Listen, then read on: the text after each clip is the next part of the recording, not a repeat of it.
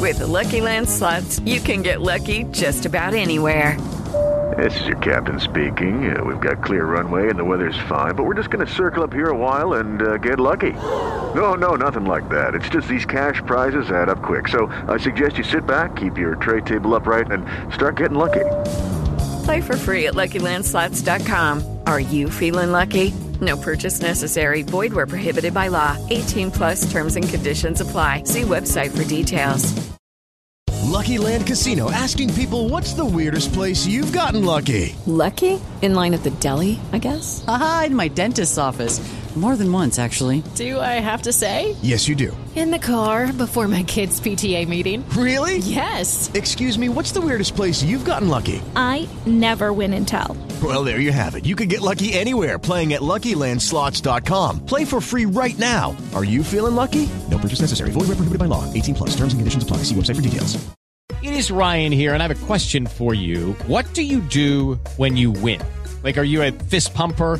A woohooer, a hand clapper, a high fiver. I kind of like the high five, but if you want to hone in on those winning moves, check out Chumba Casino. At Chumba Casino dot com, choose from hundreds of social casino style games for your chance to redeem serious cash prizes. There are new game releases weekly, plus free daily bonuses. So don't wait. Start having the most fun ever at Chumba Casino dot com. No purchase necessary. V G W Group. Void where prohibited by law. See terms and conditions. eighteen plus.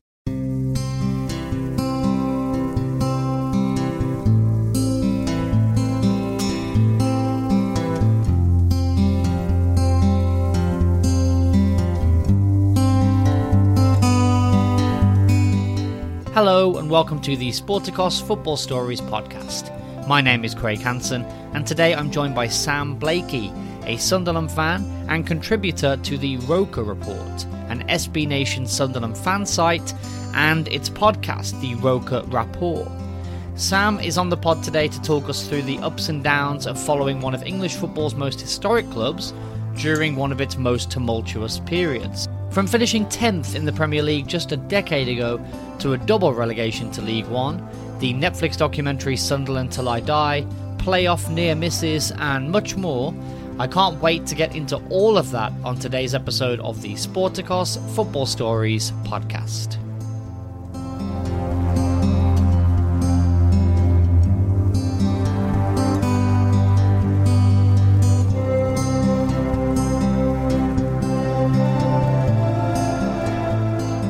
Hello Sam, how you doing? I'm good mate, how are you? Not too bad, thank you so much for coming on to join us today Sam, it's a pleasure to have you. And the first thing we want to get into, as always, as we always do on the show, is a little bit about your story of becoming a Sunderland fan. Could you walk me through sort of your earliest memories of following the team and how that came about?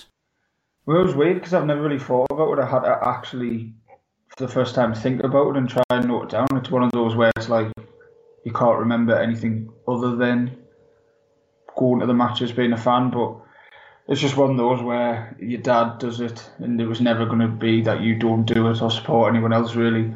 Um, one thing I do remember is, I think it was two thousand eight, so I'll have been, I'll have been ten, nine, ten, and I wasn't that bothered about going to the match. I'd been a few times, but it was like, I wasn't interested, I was happy not going. And we beat, we beat the Mags at home, we beat Newcastle two one. I want to say it was the first time in like eight years we'd beat them. And I was the only one out, my friends, not to be there. And like going into school and hearing them all talk about it, that's when I was like, I've got to start going now. So I think I've had a season ticket for about twelve years now, eleven, twelve years. Oh wow, so you're a little bit younger than me then. So you're you're probably about, are you about twenty then? twenty, twenty-one? twenty-two. twenty-two, yeah, uh, yeah, we're about a decade apart. So I was going to ask you because I, I wasn't sure um, from your picture, but you're definitely a Stadium of Light guy, right? You definitely weren't alive for the um, the Roker Park or anything like that. No, I want to say the Stadium of Light opened the year I was born, so I didn't get experience Roker Park or any, uh, Roker Park or anything, which is a which is a shame. But my dad and everyone's got great memories of it. Is it still there? Because I don't, obviously, um, being a, a non-fan, I don't know any.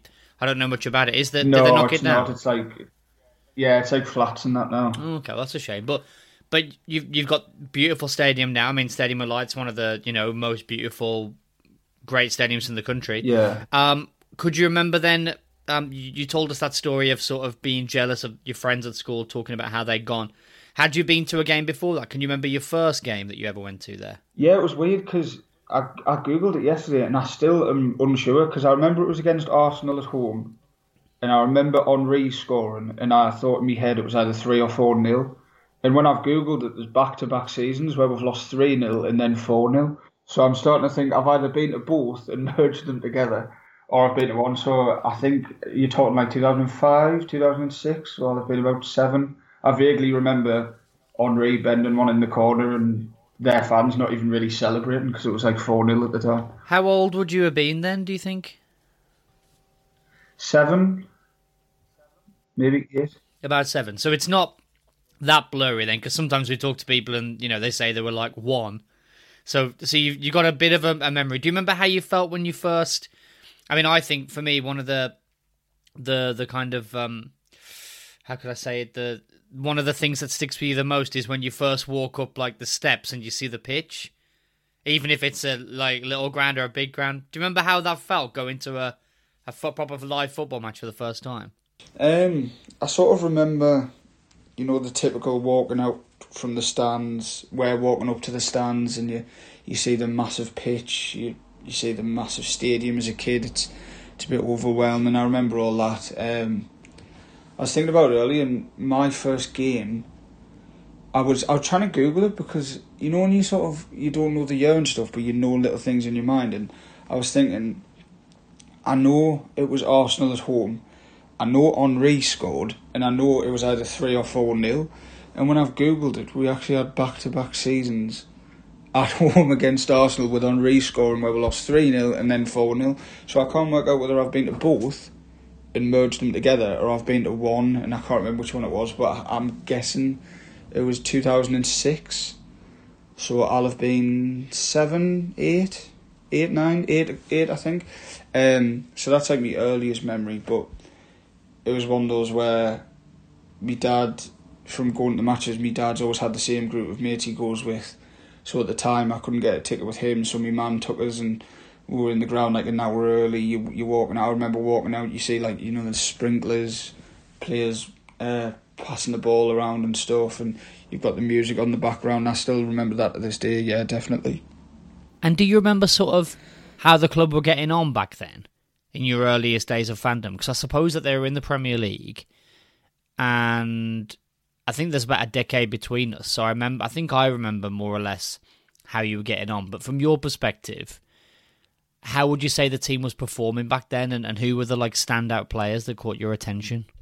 The sad thing for me is, again, I, like obviously, I know most. If you got an older Sunderland fan on, they'd straight away go to Quinn and Phillips because they were unbelievable. Especially, you know, Kevin Phillips is a cult hero up here. You still. I see him in, he, he, sometimes you see him in town, he goes on a night out and he's just, he'd never have to buy a drink ever up here, and he, he wouldn't be able to drink it because everyone wants a photo of him because it's super Kev.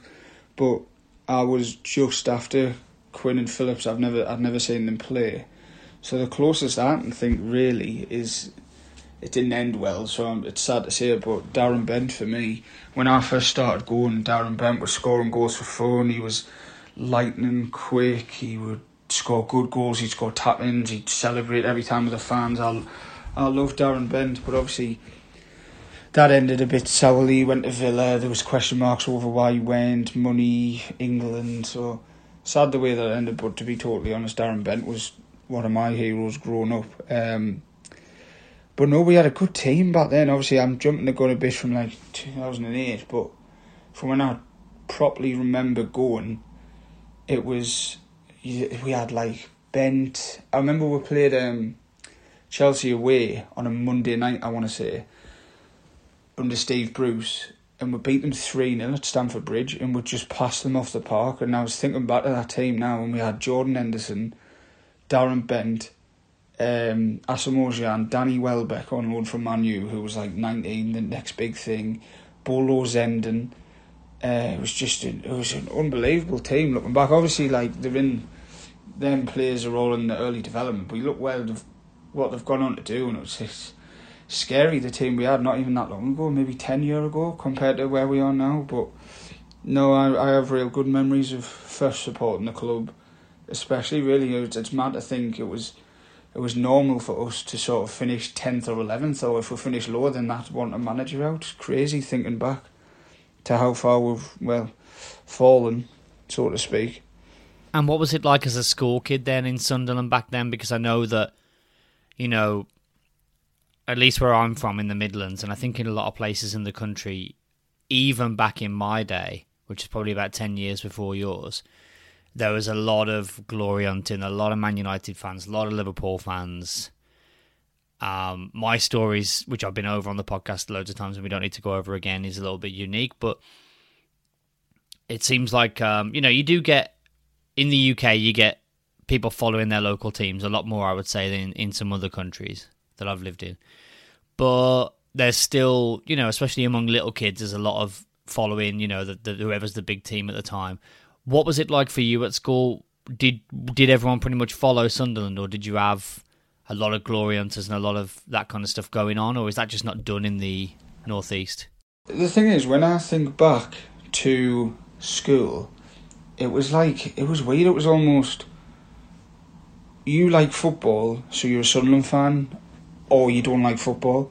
You sort of, you had the odd person piping up saying, oh, I'm a Man U fan or whatever, but he was almost like discarded. It was like, well, you know, proper football fan than I, unless it was like, um, he's from there or has a genuine reason. But if someone pipes up and just says, no, I'm I'm a Liverpool fan, Gerrard, whatever, you just, people say, oh, well, we're talking about Sunderland, we're proper fans, do you know what I mean? Like, it was almost, you liked football, you went to match, that's what you did, or you didn't like football. It was weird, but I know, obviously, there's, I know people's memories from school, and like everyone supports Man U, Liverpool and stuff.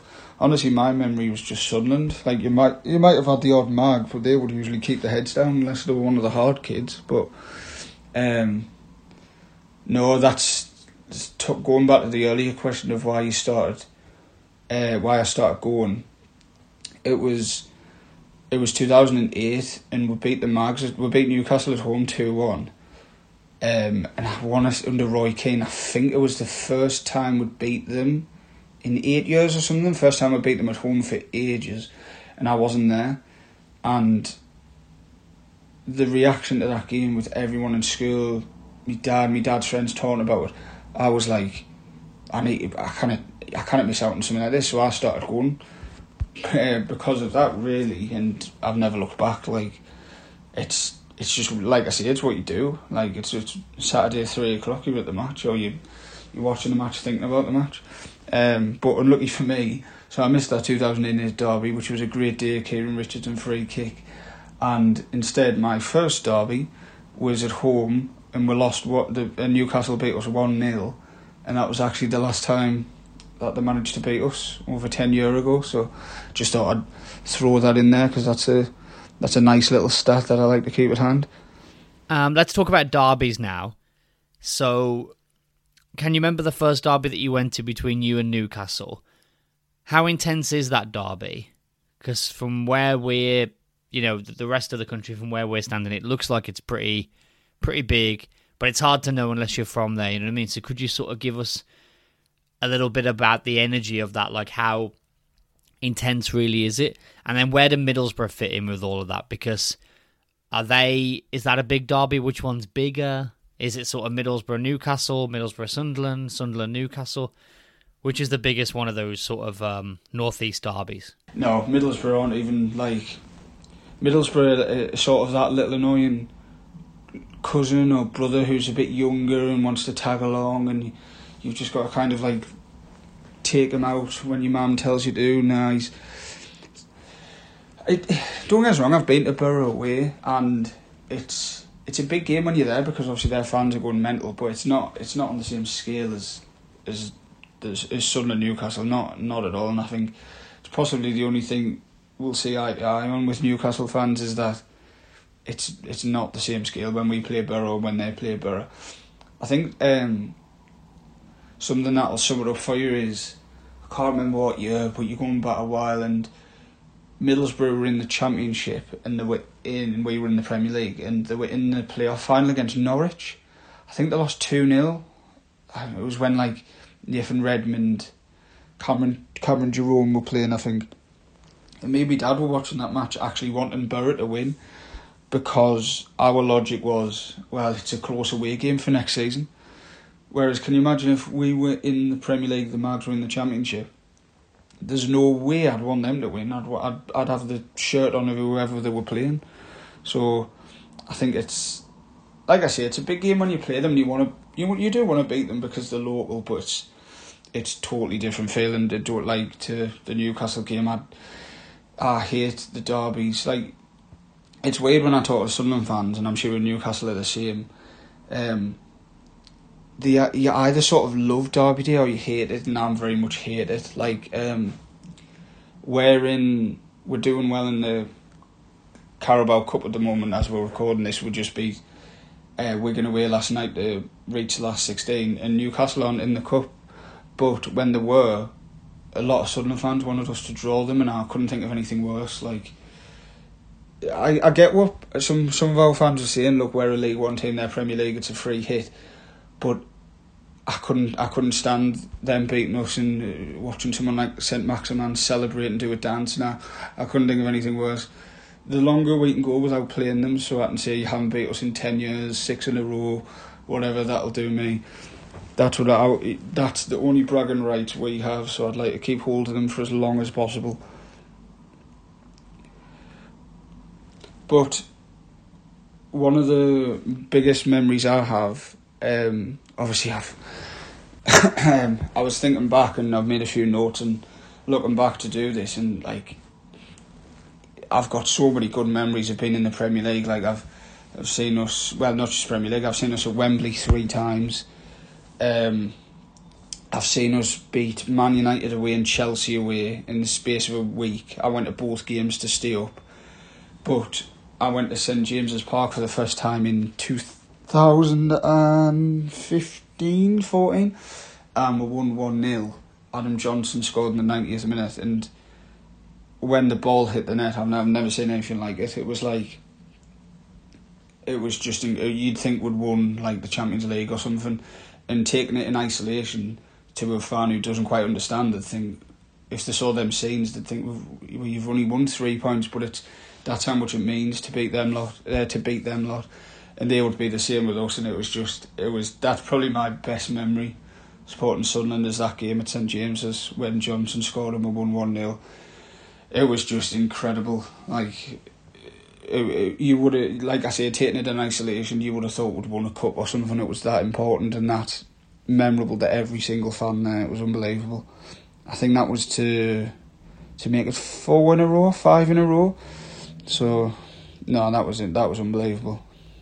And what was it about the club that had such an impact on you when you were a kid that's kept you following them all the way up to now in adulthood?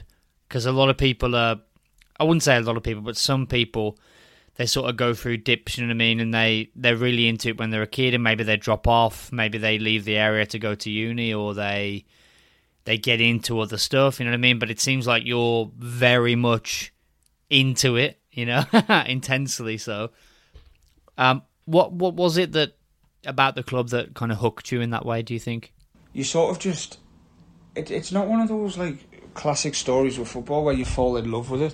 Like I was saying, when I've got me earliest memory of walking up and seeing the stadium for the first time, seeing the pitch, I didn't necessarily fall in love with it, because uh, from what I remember anyway, I enjoyed it, but I sort of more seen it as a day out with me mum or with me dad. But once I started going properly in two thousand nine ten, you just don't look back, and it's like a it's it's like a culture thing. Like, there's people, obviously, I don't see on a daily basis, make it once a week, once a month, whatever.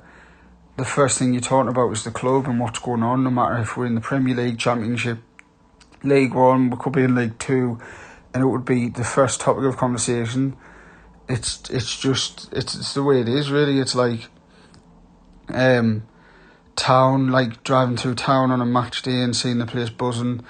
It's it's... It just it sucks you in, and you just want you want to be a part of it. You don't want to miss out, and it's I couldn't I couldn't think of anything else I'd rather do on a Saturday. Even if we're in, like I say, we could be in League Two, bottom, could have lost twenty games in a row, and Saturday at three o'clock, you'd have God knows how many people at the Stadium are like waiting to see their team, because that's all they know and that's all they're ever going to know, and they wouldn't have it any other way.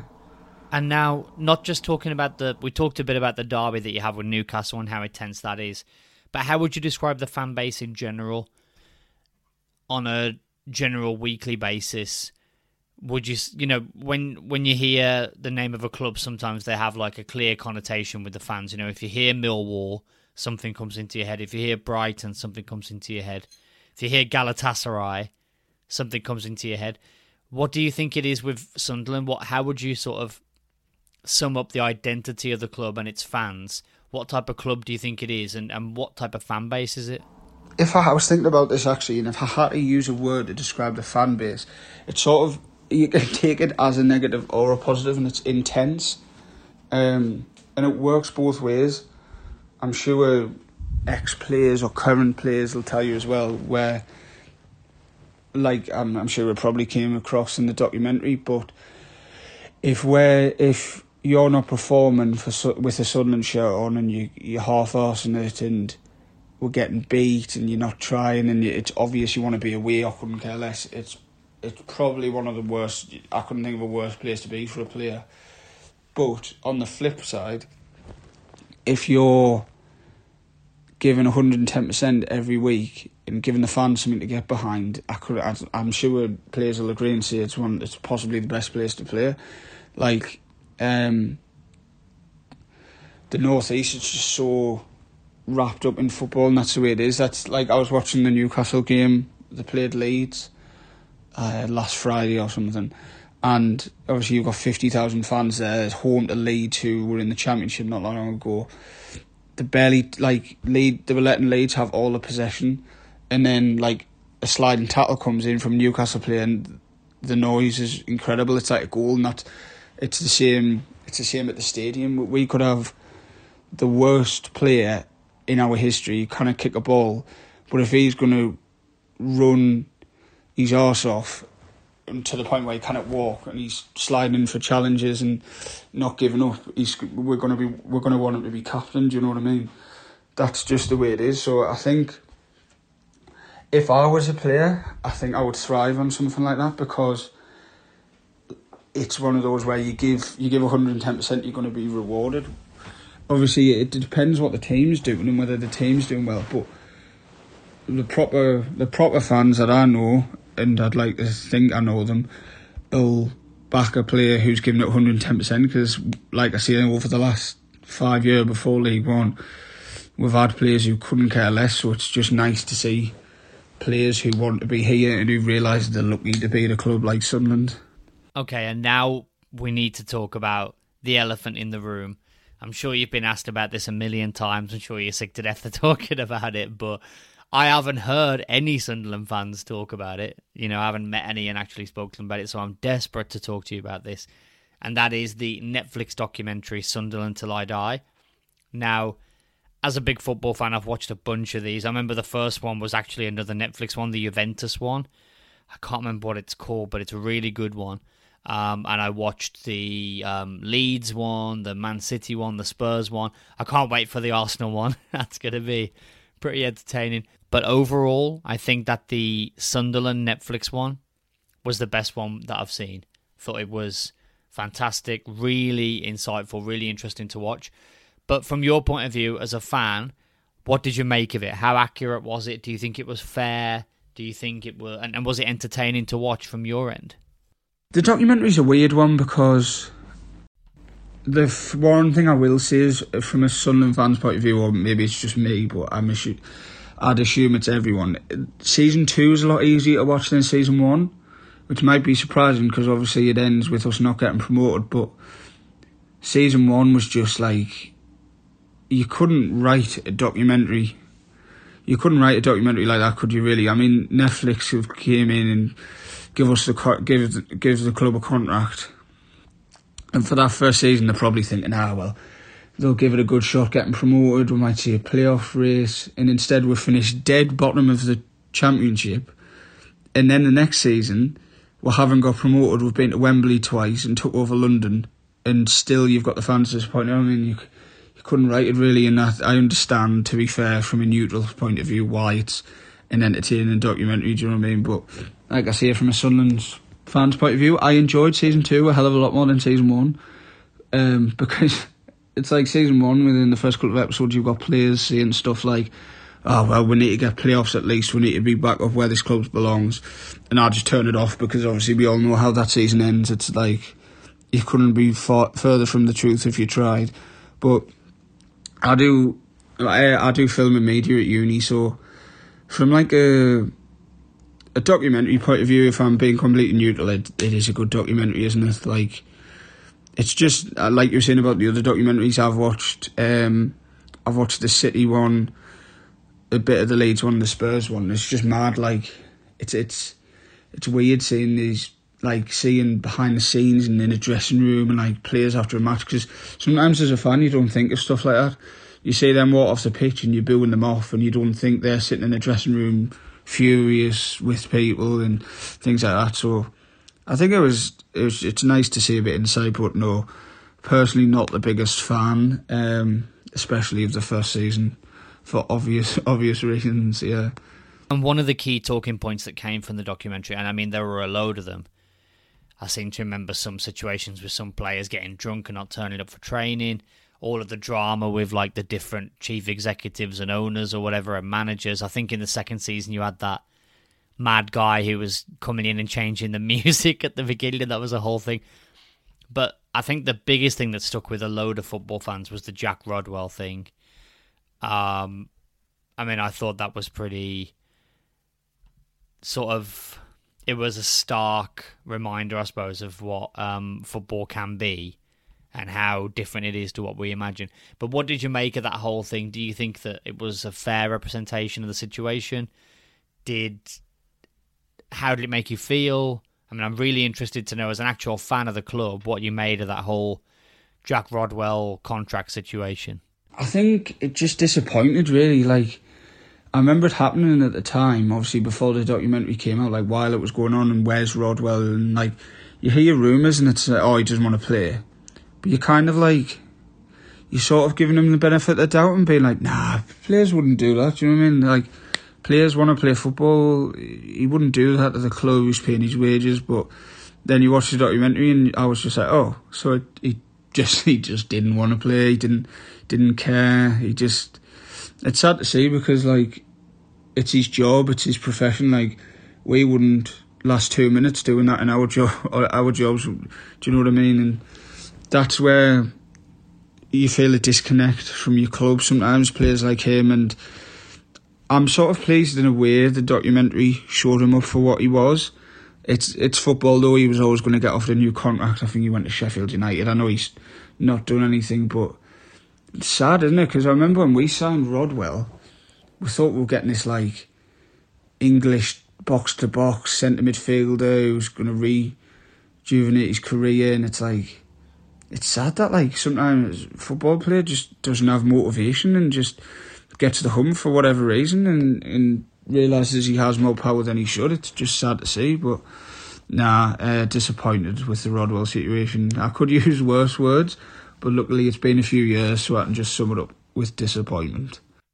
Now, this question sort of could depend, I suppose, on, on where you stand. I mean, most of the people we've interviewed, I think all the people we've interviewed so far have been from top flight clubs, either in the Premier League or in other countries. I mean, the, I think Brighton is the is the sort of lowest down the pyramid we've had, and, and they're a Premier League club. So being a League One club, um, it's a totally different thing. Now, it, it may, maybe you won't see it this way, but I often think that when you're, I don't know, I, I imagine, you know, just, just being a fan of a, a top club who wins the league every year and blah, blah, blah, it must get boring, you know, like to be, for example, you know, uh, when Celtic won the league nine times in a row, I just feel like, why would you be going? You know what I mean? At this point, just so boring. Do you actually find that being a Sunderland fan nowadays could actually be pretty interesting, because you got something to strive for, you got you got targets to aim for, promotion. You want to get back to the Premier League. You're a long way away. That's like a, a long project to stick with, to keep going, following the team. Hopefully they'll get there.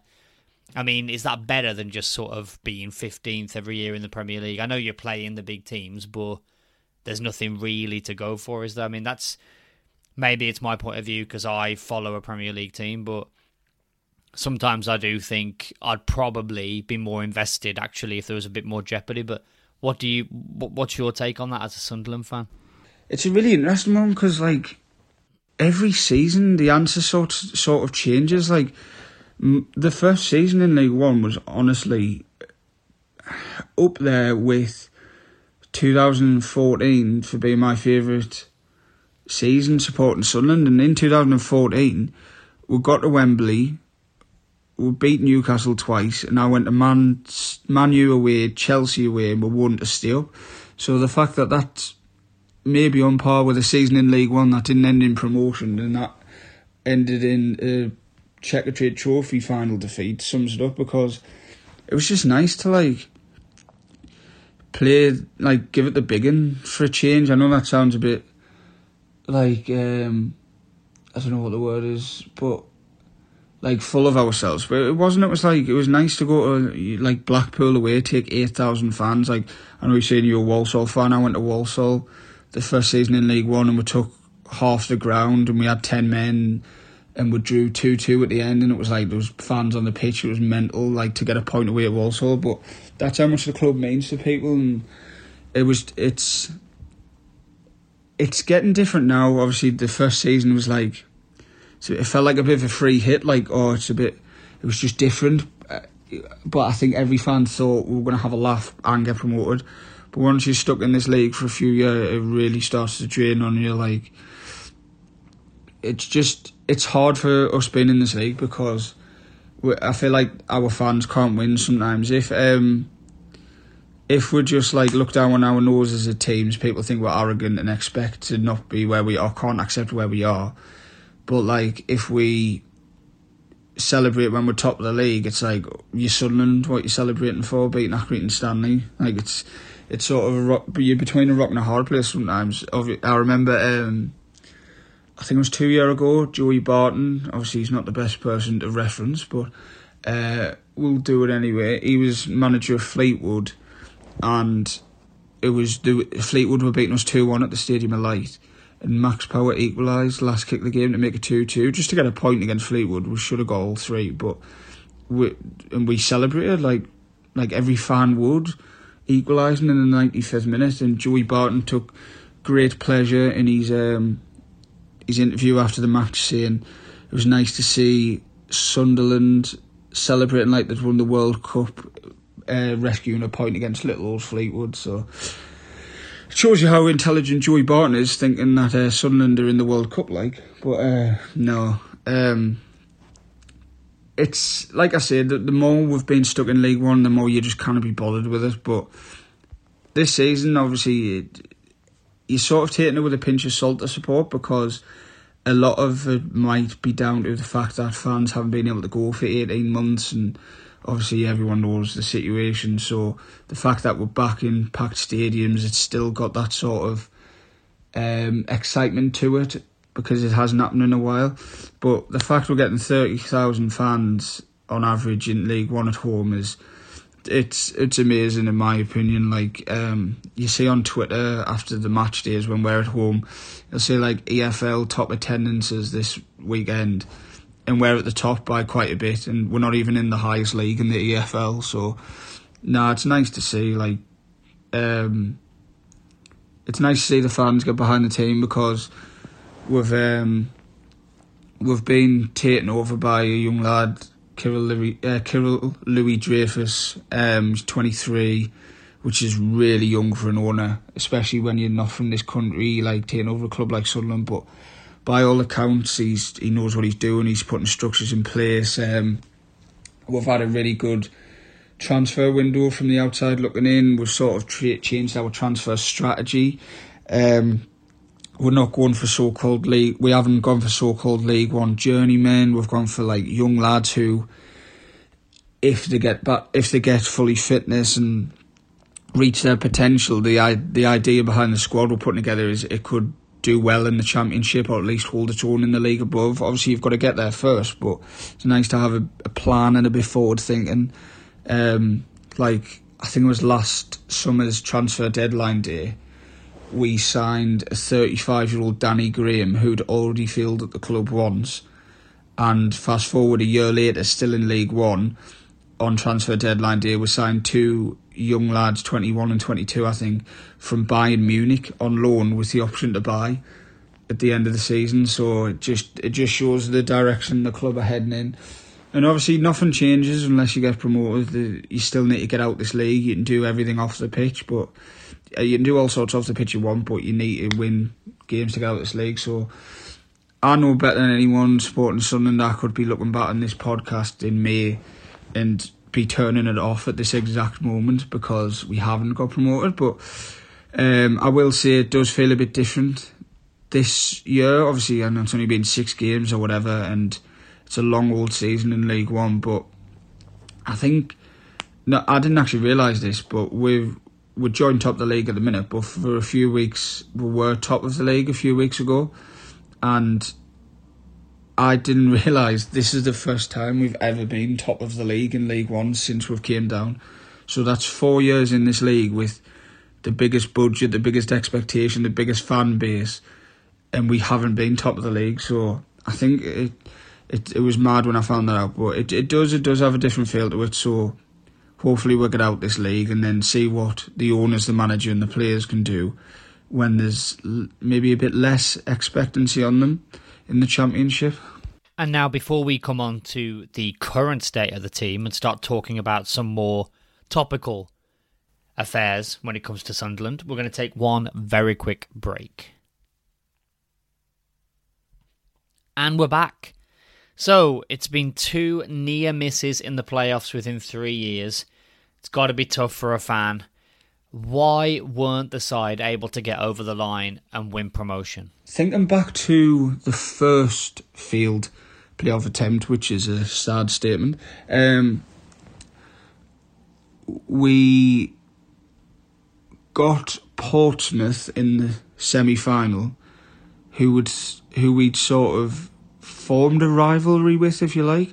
So that felt like a big hurdle from the start. Um, I'm pretty sure we'd lost to them and drew with them in the league prior, um, so that was hard. We we overcame that, great goal by Chris Maguire. It, it took a lot out of the players, but we got there. We got to Wembley, and then I remember the day after it was Doncaster, Charlton to see who we were about to play, and the feeling amongst the fan base was we don't want Charlton because Charlton at the time, if I remember rightly, were absolutely flying.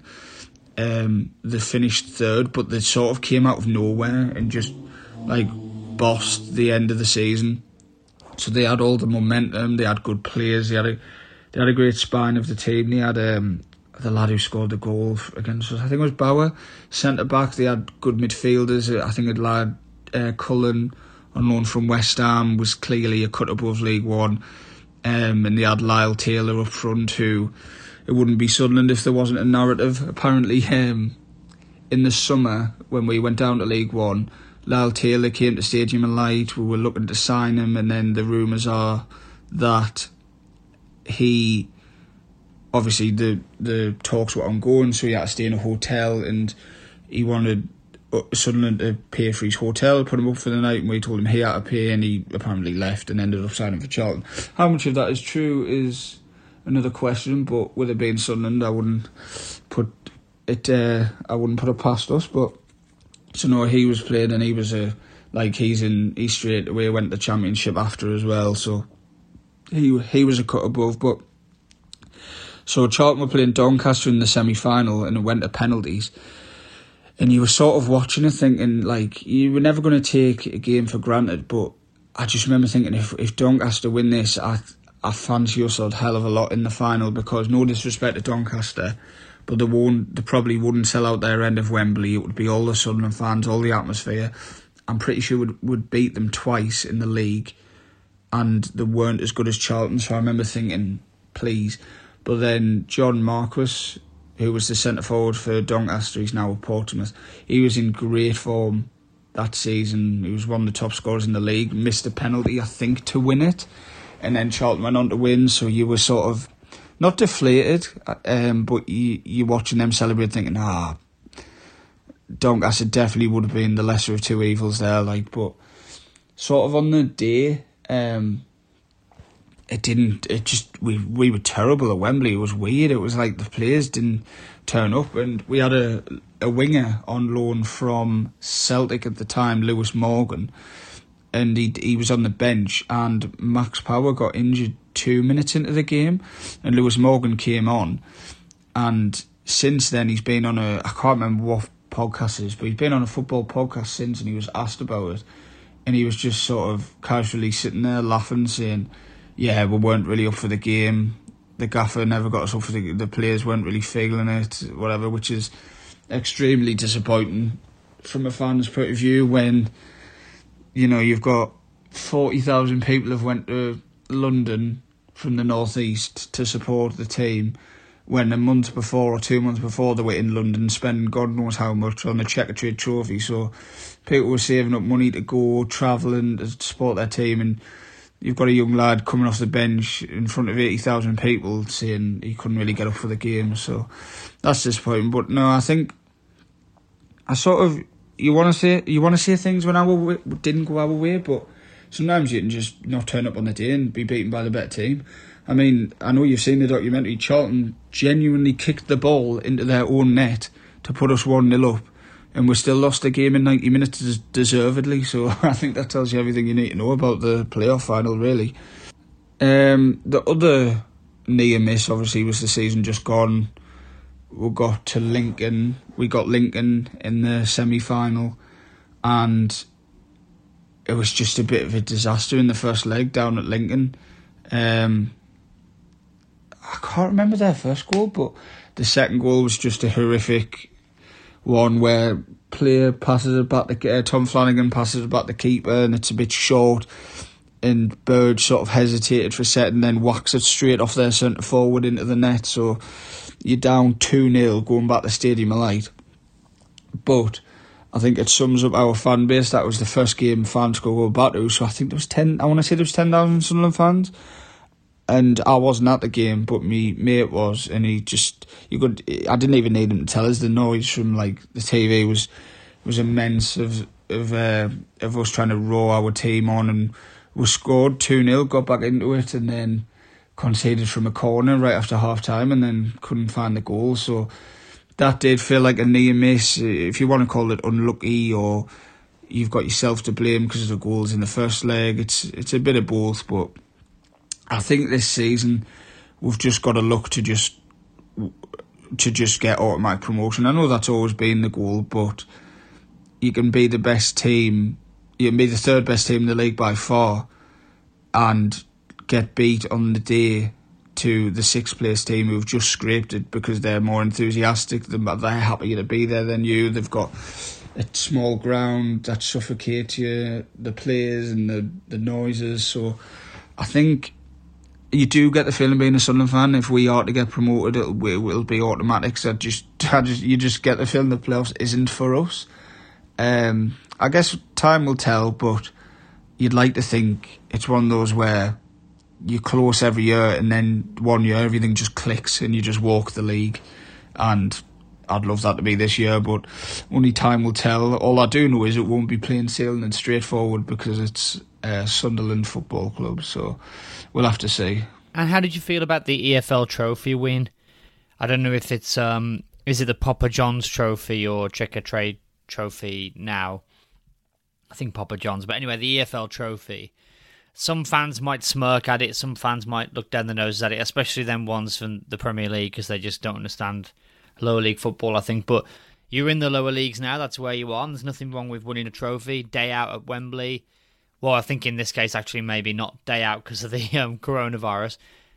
But won a trophy nonetheless, and I think personally I'd be celebrating it if if um, my club had won it.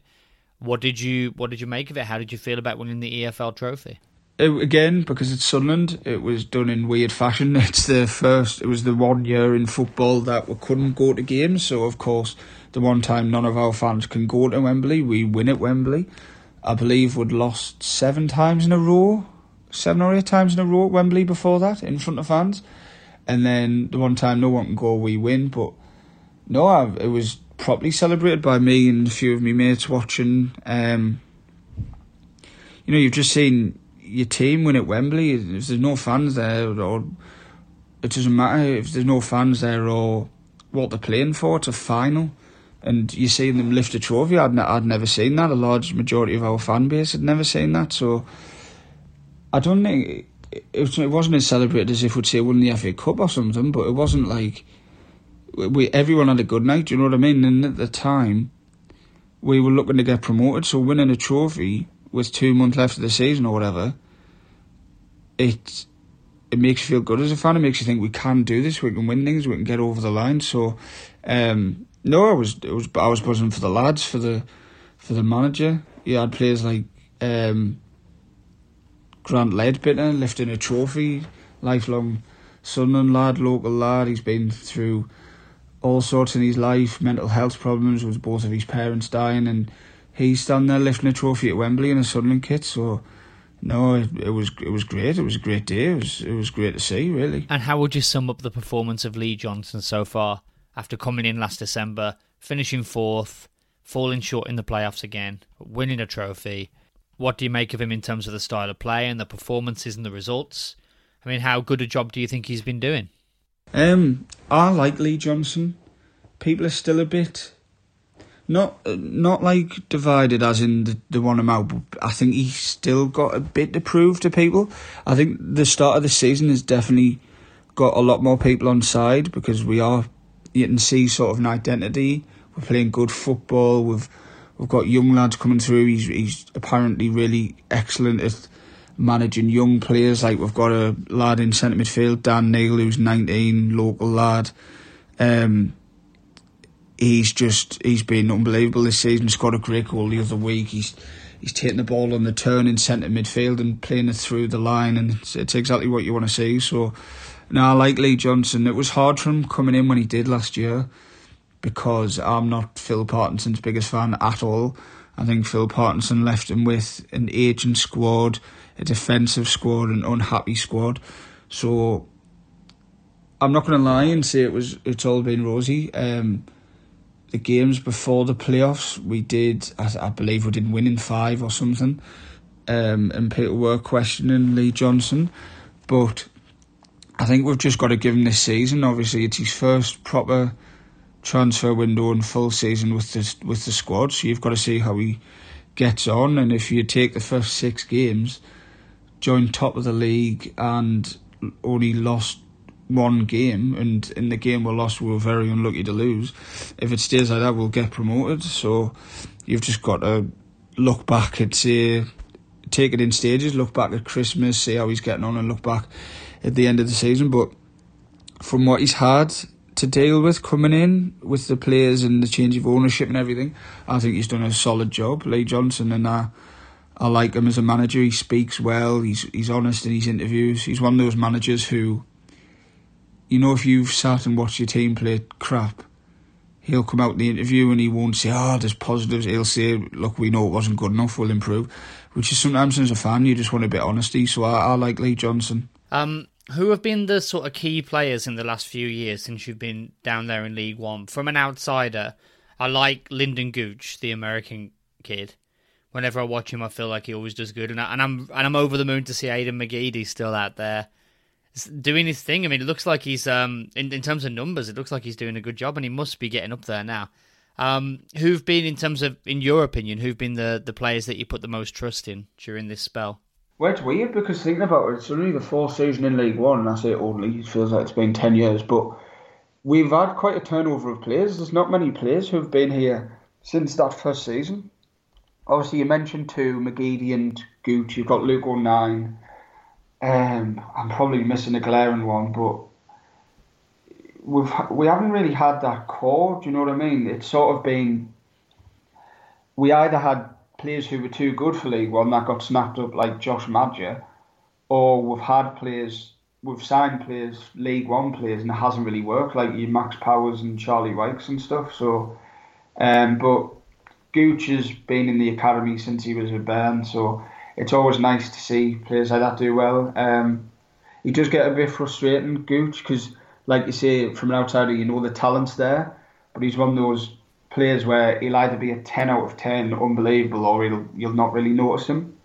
Um, but obviously, McGeady's got that star quality, isn't it? It's a shame he's, what, thirty-six, thirty-seven year old now, but he's still like, when McGeady gets the ball one on one against his defender, you, you sit forward, you know what I mean? And the all important question, do you think that this year could be the year that you finally get automatic promotion or win a playoff final and get back up into the Championship?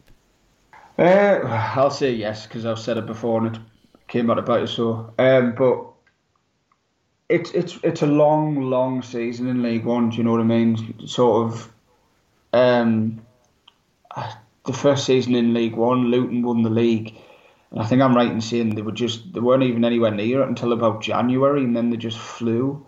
So it's one of those where you don't want to peak too early, and yeah, we're playing well, but with the players we've got, a lot of fans will say we're not actually at our best. Like, there's glimpses of what Lee Johnson's trying to do, sort of good passing moves, but I think it's obviously consistency. And like most fans will tell you, we're going to go through dips, do you know what I mean? And we're not going to win every single game in League One. We might go five games without a win, but I think it's important how we react and how the the the management, the manager, and the the lads do with sort of pressure. Because, like I say, the Stadium of Light's a great place to be at the minute. thirty thousand people in League One. But if we suddenly go five home games without a win and it's a bit restless, you just, you're hoping everyone can keep calm because, like, look at the table now. We've got the players and we've got the we've got the attributes to do it. So hopefully they can just pull it off. But I'm going to say yeah, because, like I said earlier, it does have a slightly different feel about it this year. Let's hope so. Let's be let's be optimistic. Let's be positive now. Before we come on to a couple of questions from our Twitter fans, we're going to take a very quick break. And we're back. So we do have a couple of questions from a fan called Gav on Twitter that we're going to put to you now. You've got mail. First one is pretty much a repeat of what I just said. Will we go up this season? Oh, God. Um, yes. Go on then. Yes. Yes, you will. And secondly, how do we fit Broadhead into the side? Um, I think that's been asked because we played we played Wigan away last night in the cup, and he scored a goal and he looked really good. Um, I think it was what I was saying earlier. Um, Gooch has been a bit inconsistent for a few weeks now, so I'm not necessarily saying like get him out the team. Do you know what I mean? I think with the amount of games you play this year, everyone's going to play a part. So I would maybe like to see Broadhead out wide because he's. I think he's. I want. I, I don't know if I'm right in saying he's naturally or he was. He's a striker, but he's sort of a bit quick, so you know why you, you play him out wide. But I'm. I'm quite a fan of like a secondary striker being out wide because I like sort of their instinct getting in at the back stick and stuff. So I think I'd like to see Broadhead maybe start a game out wide for either Gooch or McGeady, see what he can do in the league. Okay, well, before we finish off and get you out of here then, Sam, we're going to finish with our little quiz that we always like to do with every guest called Do You Know Your Heroes?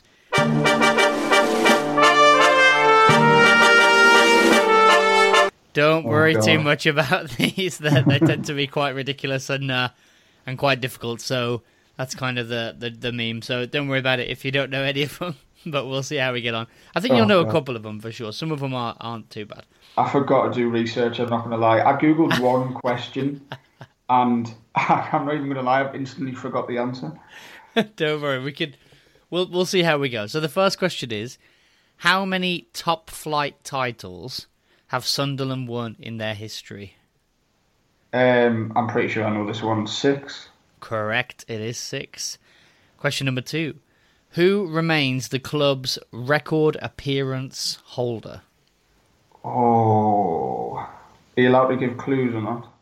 Yeah, I'll give you one clue. This is sort of, um, this. It's not ancient history, but it's sixties, seventies. Oh. See, I'm trying to work out, because obviously I haven't got a clue, but there's players I know from that era, obviously, who won the cup and stuff. Do you know if he's a goalkeeper, or do you not know? I do not know. I just have the name and is the it, number. Um, is it Jimmy Montgomery? Very good. See, I, I told actually? you. Yeah, it is. You, you oh, should well, okay. believe in yourself. You know these. Jimmy Montgomery made six hundred twenty-seven appearances between Jesus, nineteen sixty and nineteen seventy-seven. Crazy. Uh, next one is uh, is it even even further in the past? Okay. Who is the club's record goal scorer in competitive matches? Right. I actually think I know this because, you know, during the first lockdown when you were doing a quiz every every week, me and the lads did one, and yeah. I, I thought it was Rach Carter, but I'm pretty sure it's a... I don't know who it is. Is it Bob? Oh, is it... Is it like... Oh, yeah. Is it Gurney or something? Yes, Gurney. Very good. Bobby I Gurney. I literally know that from a quiz answer, and all the lads were like, oh, we don't know who that is. See, so we're three for three enough. So far. You're doing better than most. Oh. Bobby Gurney, two hundred twenty-eight goals between nineteen twenty-five and nineteen fifty. Oh, long career. Um, now we're getting to a little bit more modern-day stuff. Oh. On on which player did the club spend its current record transfer fee? Oh, I don't actually... Oh. I'm trying to think because there's names going around my head, but I'm trying to think when we were... It was obviously last when we were in the Premier League. And I remember... I remember... was it, it might be Ndong, but I don't know if... I'm going to go with Ndong, but he's either... just below or just above our record signings. I'm going to say Didier Ndong. It is Didier Ndong, four for four, um, signed from Lorient for thirteen point six million pounds. I read um, an article on the Roker Report the other day, actually, about like just the ten worst, you know, most ridiculous. Oh, was he in there? And he was in there, yeah. yeah. Just you haven't had much luck with with the with some of these no. signings, have you? Um, but in happier news. Uh, what is the club's record transfer fee received? For which uh, person? It's one of the Jordans. It is.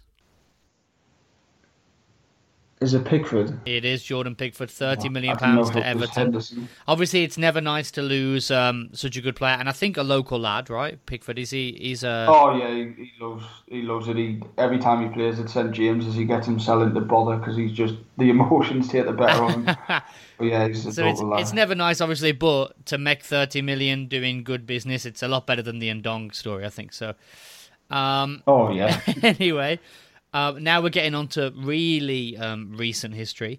Who scored the most goals for the club last season in all competitions? Uh, Charlie White. Do you know how many? Oh, I was thirty. So something like thirty-two. Oh, so close, thirty-one. Oh, goals in fifty-three games in League and Cup. But Charlie White was the correct answer, so we are six for six. You had nothing to worry about. Ooh. Um.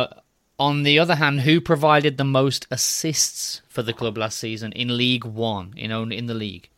McGeady. Very good. Do you know how many? Oh, I don't. I know it was impressive because he didn't even play half the season. Um, I couldn't tell you. It was like thirteen or something. Very close. sixteen assists in no, thirty-one matches. Very impressive. Only thirty-one. sixteen in thirty-one. Unbelievable. That's mental, isn't it? Considering that I think he started playing again in January and he was barely up to speed. Yeah, that is that is impressive. Now, you worried about doing this quiz with no research. We've never had an eight out of eight. This question to do the to be the first person to get all eight correct. Oh. Apart from England, which right. which nationality is best represented in the current Sunderland first team squad? Apart from England. Obviously, the majority of the players are from England, and then you've got a few from some different places. But there's one country that's got is you know is the is the second most represented.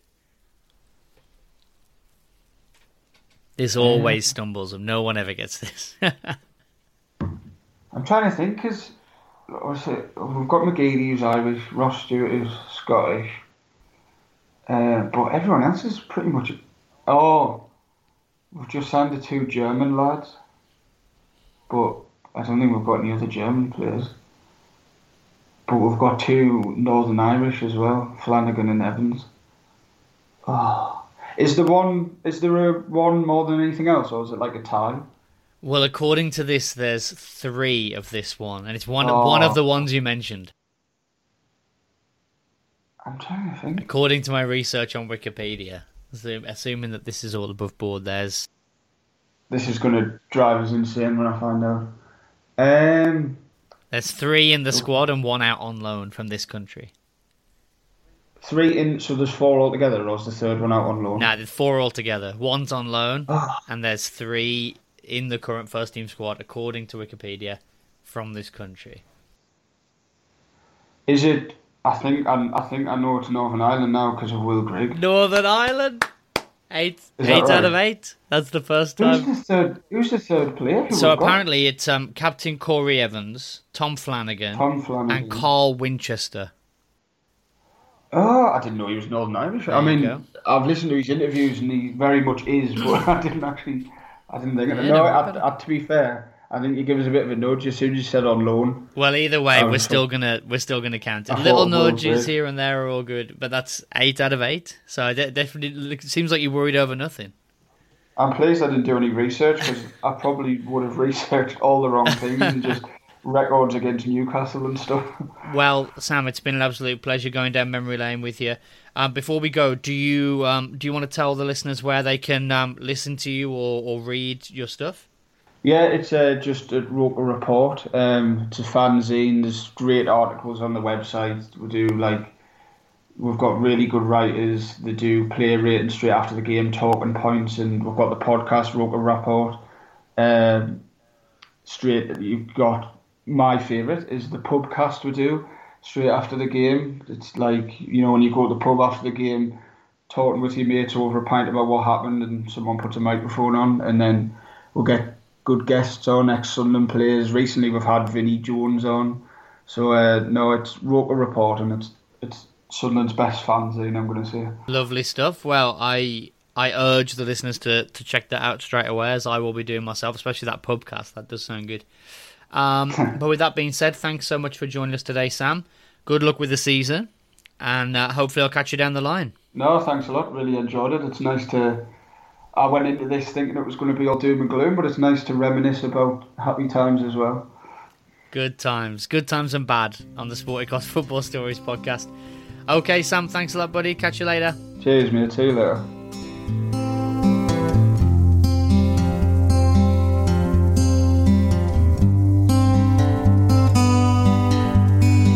Thank you so much for listening to the Sporticos Football Stories podcast. Please like, share, and leave positive reviews wherever you listen.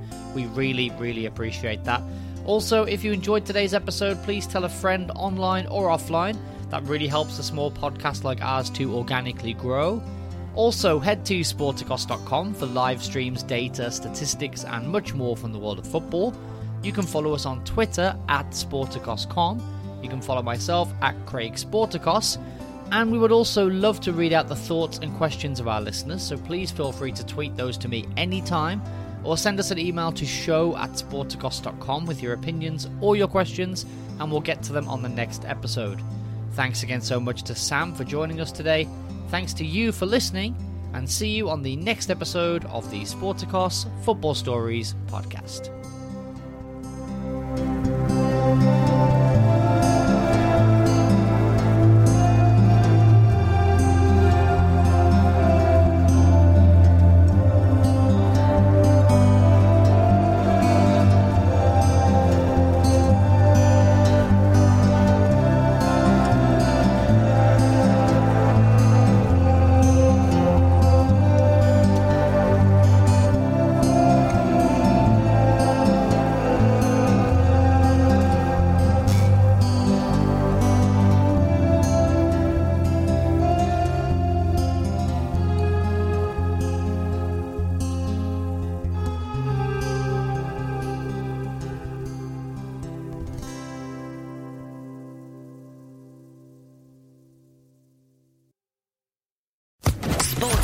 Podcast Network. With Lucky Land Slots, you can get lucky just about anywhere. Dearly beloved, we are gathered here today to... Has anyone seen the bride and groom? Sorry, sorry, we're here. We were getting lucky in the limo and we lost track of time. No, Lucky Land Casino, with cash prizes that add up quicker than a guest registry. In that case, I pronounce you lucky. Play for free at lucky land slots dot com. Daily bonuses are waiting. No purchase necessary. Void where prohibited by law. eighteen plus. Terms and conditions apply. See website for details.